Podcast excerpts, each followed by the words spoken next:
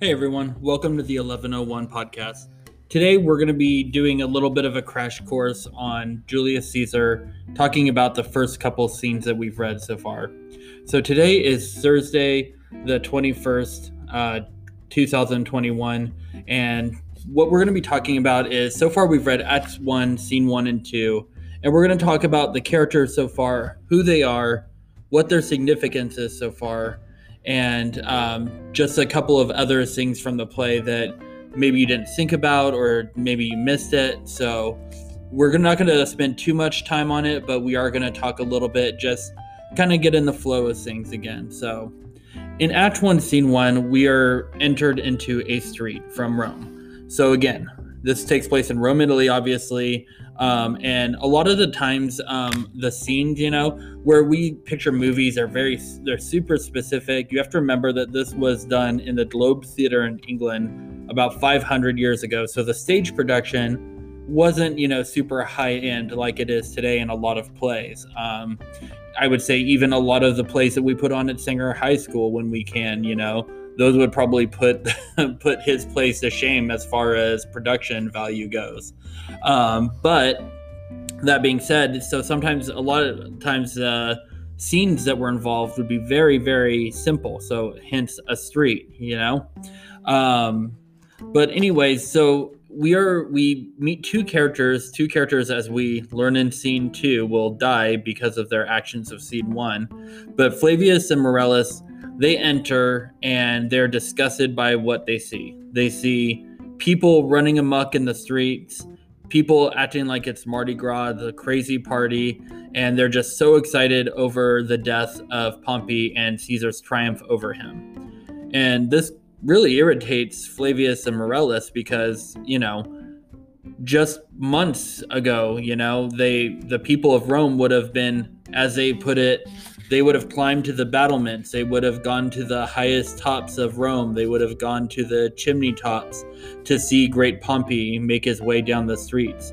The shores of Tiber, which Tiber gets referenced a lot, and again, that's a river in Europe, but um, the Tiber would shake from the cheers of the people as Pompey walked down the streets.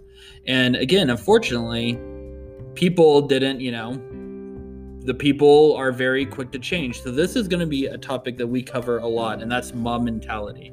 So, in case you're unfamiliar with the term, mob mentality is when a group of people who normally wouldn't think one way start thinking a certain way just because other people do it. And a lot of people believe that this is some sort of like evolutionary trait because we are inherently pack animals in a way as this pandemic has kind of shown. A lot of people are struggling right now because they can't be with their pack they can't be with their group of people. And mob mentality tends to persuade people to think a certain way even though that they know it's not very logical but just they kind of go with the flow of what everybody else is doing.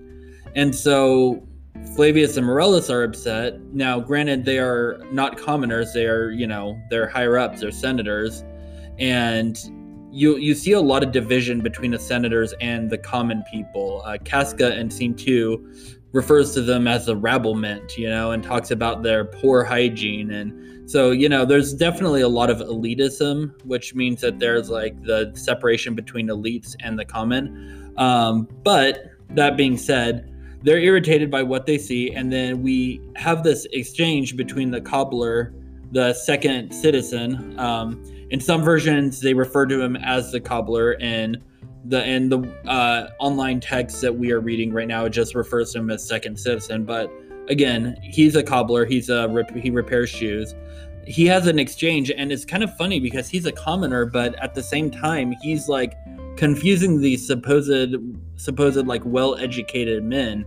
He's tricking them into like his play of words which you wouldn't expect that from a commoner to be able to outwit or outsmart somebody like Flavius or Marullus. But he's basically he's messing with them, and they're not getting it at first until like they just get frustrated and like yell at him until he tells them that they're celebrating the return of Pompey. I'm sorry, excuse me, the return of Caesar. So, that being said, as um, the scene ends, we see Flavius and Marullus. They go their separate ways, one to the capital, one a different way, and they take down all of the decorations that people have been hanging up um, for not only the return of Caesar for his victory over Pompey, but it is also the Feast of Lupercal, which, as I mentioned before in our meeting, is the um, celebration of fertility. And again, if you're not familiar with the, what fertility means, it means basically like new life, um, the ability for um, animals, you know, to give birth, and not just animals, but plants too. Obviously, spring uh, is an important thing in a lot of civilizations. Remember that this is in Rome 2,000 years ago, and um, it's not, they don't have the luxuries that we do. So, at one point in the story, we hear Cassius refer to Caesar as, you know, we survive the winters as well as Caesar does because, you know, a lot of people didn't survive winter. You know, it wasn't like it is now where we have our insulated homes, heaters, and all that. Winter was a real thing eh, that you had to survive. Um, and so there was that part of it too. There was that aspect. Um, let's move on to scene two. Like I said, we're just going to move really quick through this and I just want to kind of review some of the stuff that we talked about, but also hopefully give you some new information. So, one of the things that we learn a lot about in scene two is Caesar's. Um, his physical ailments, his physical limitations. So we learn a lot. First, we learn that either Calpurnia or him is sterile. I would be more inclined to think that um, Caesar is having the issues with fertility and not Calpurnia. Um, I don't know that for sure, and this is a guess on my part, but I only guess that just because he has other physical limitations that could contribute to his infertility and inability to um, have Calpurnia have his child. Um, so there's that. That's something that we learn is like, oh, guess uh, guess Caesar is not able to you know, get his wife pregnant. That's definitely something that a god would be able to do, as Cassius keeps referring to him. But we also learned that he has the falling sickness or epilepsy. And so he's prone to seizures. So we learn about a time in Spain where he had a seizure and the color flew from his lips because of the loss of blood. And um, he had to have Titinius give him water to because, and he sounded in a court, which yes, is sexist, but he sounded like a frail girl, as Cassius called him. And he also tries to, he sometimes doesn't know his own limitations too. And I think that that's something that's kind of telling about Caesar. But he basically tries to get Cassius to cross the river, the Tiber again, going back to the Tiber. And when he does that, he he, he gets he gets Cassius to swim across the river, which Cassius is like, okay, I'll swim across the river. And when he does that, he looks back and sees Caesar, and Caesar is like, help, help, I'm drowning. And when and so he has to go back and save not only swim across the Tiber himself, but he now is he's now tasked with carrying Caesar across the river himself. So it's like not only is he a god, but he's constantly needed of rescue. And obviously, this is something, you know, it's kind of interesting because Shakespeare is like calling into question the idea of kings and queens in a way which he performed for kings and queens in his time. He, you know, the monarchy of England isn't like the monarch back in his time wasn't like the monarchy it is now. Kings and queens today in England don't really mean anything. They're just like glorified celebrities in a lot of ways because the parliament, which is like their congress, you know, they pretty much run things now. And the prime minister, um, back in his time, though, the king in England were the head of state. They were the leaders of not only the government but also the church. And so he's in some ways being kind of rebellious and like calling into questions like, look, kings and queens are just people. They're not like real. Uh, they're they're not gods like people make them out to be. Um, or at least that's one interpretation of it. But anyway, so that's one of the things that we learn in scene two is just that Caesar is not perfect. He's definitely got some physical limitations. We also learned some other flaws about Cassius and Brutus. Both Cassius and Brutus are like the leaders of the uh, conspiracy to kill Julius Caesar, which is building right now. Cassius is very jealous, very petty.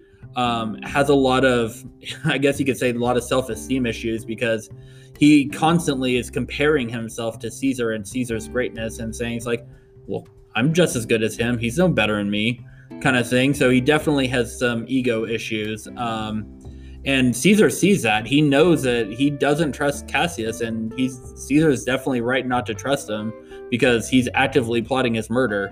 Um, he he refers to Cassius and says, "I wish you were fatter."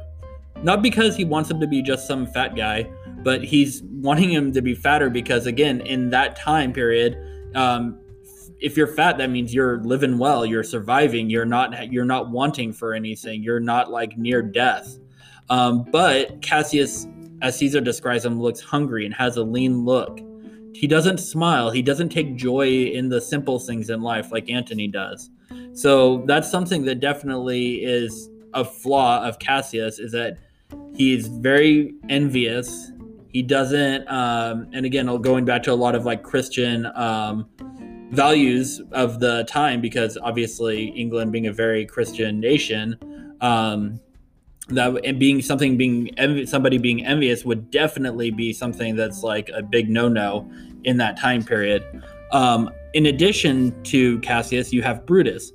Brutus seems like a good guy. He seems like generally he wants to do the right thing. And a lot of people can make that argument. Other people can make the argument that he has a little bit of an ego too. Like he needs to be the savior. He has a savior complex. He needs to be the guy He's like, I'm here to, I'm going to fix all the problems, you know? Um, Caesar is my friend, but I'm but I don't trust what's happening right now. I don't trust the power, even though they are not even giving Caesar really a chance or anything. Everybody, basically, everything that the conspiracy is, they're hypothetically thinking, oh, Caesar's going to get all this power and he's going to do all these awful things without even knowing what he's going to do. They're just basically speculating, they're guessing about what his actions are going to be. And so that's kind of like what's been going on so far. Then we hear from Casca, which Casca's a bumbling idiot, but that's okay um, he's he's well intentioned at least from the conspirator standpoint. So even Brutus refers to him as like he used to be so smart during school. I don't know what happened to him basically. And Cassius is like, yeah, but he gets things done. So Cassius is, or Casca, excuse me, there's a lot of names with C's in there. So Cassius and Casca are going to have dinner to discuss the next, basically, the next steps in their plot. Uh, prior to that, though, Casca tells them about how Caesar was offered a crown three times, even though it wasn't really a crown. It was a coronet, which is like, um, again, a bunch of vines and uh, plants, uh, basically like a fake fake crown, essentially. Um, and Antony offers it to him three times, and Antony's like his best friend. He's like Caesar's lapdog, essentially. And so Antony like offers him the crown three times. The crowd cheers. And again, the epilepsy kicks in again because they all smell so bad. They have such bad breath um, from them cheering that Caesar like passes out, starts foaming at the mouth. And some people are like saying, Oh, poor dear. I feel so bad for him. And one of my favorite lines that Casca has is that, um, which is a really big dig at the commenters and basically calling them a bunch of idiots, is that um, he says that oh well if the, if if he had stabbed their mothers you know they would have still done the same thing and said oh poor dear i feel so bad for him for killing our mothers. So again that was just kind of like a funny scene but anyway so as we read this one of the things that we are going to be talking about is rhetoric. Um, we will cover this more next week or this week depending on when you're listening to it but um, rhetoric is just the art of persuasion and as we can already see uh, Cassius is persuading uh, Brutus. He's convincing him of why they need to take action against Caesar. And not only is he convincing him like directly, he's also going to be kind of like sneaky and he's going to forge a bunch of letters and make it look like a bunch of Roman citizens are saying, Brutus, you have to save us, you know, turning Brutus into kind of like again, I know I say I'm not a Star Wars fan, but I'm going to reference Star Wars again. He's like the Obi Wan Kenobi. He's uh, like the hero that has to save everybody, um, and that's basically where we're at right now. So, anyways, I know the language can be difficult. I know it can be kind of tricky, but again, like I said, just stick with it in the classes, listen to these podcasts. I'll give you some recaps occasionally. I'll make sure that you guys are understanding what's going on. But, anyways, I hope this was helpful and I look forward to talking to you. Please listen to this. And again, um, if you have any questions, let me know. Um, there might not be a quiz on this, but we will definitely be discussing this podcast. So there will be some points either directly or indirectly from listening to this. So hopefully you listened. And, anyways, I'll talk to you later. Have a good one.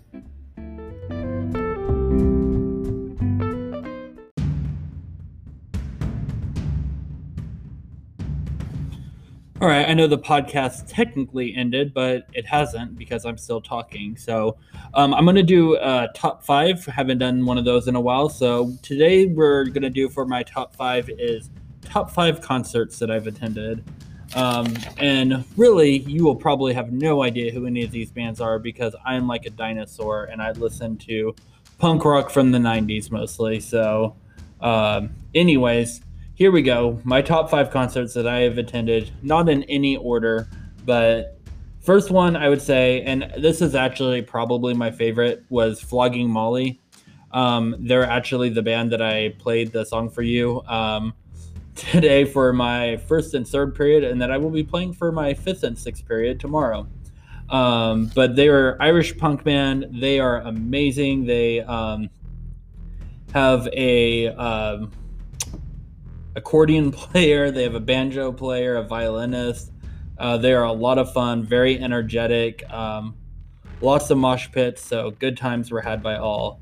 My second favorite band that I've seen, and I've seen them twice. Um, my favorite time was actually the last time I saw them because I actually saw them in San Diego um, at a really cool little venue. And I love small venues because I love being like right there you know, when you're in like giant stadiums and there's a million people, you could like they look like dots. So I definitely like smaller venues. But Streetlight Manifesto is a ska punk band, which ska is kind of like a mixture of like it's like faster paced reggae almost. Um, so imagine that, but with some punk. So you got some trumpets, trombone, saxophone. You got the horn section. You got the fast paced drums, and they're just a lot of fun. And he does the singer and uh, guitarist for them just has awesome lyrics, which I love. Um, my third favorite, um, I've seen them twice now, and each time has been really good. Actually, I've seen them three times because I saw them. Saw them. I think I was in middle school or high school the first time I saw them, but then I've seen them twice in the last like eight years. But the band's called Tool, and they're a lot different than a lot of the other music I listen to. They're a harder rock band. Um, very popular band, um, but they are really they have some really long songs, but really interesting sound. Definitely got their own style, and they have a lot of crazy music videos. Uh, sometimes very disturbing music videos that go along with their sometimes disturbing songs, but it's still really cool.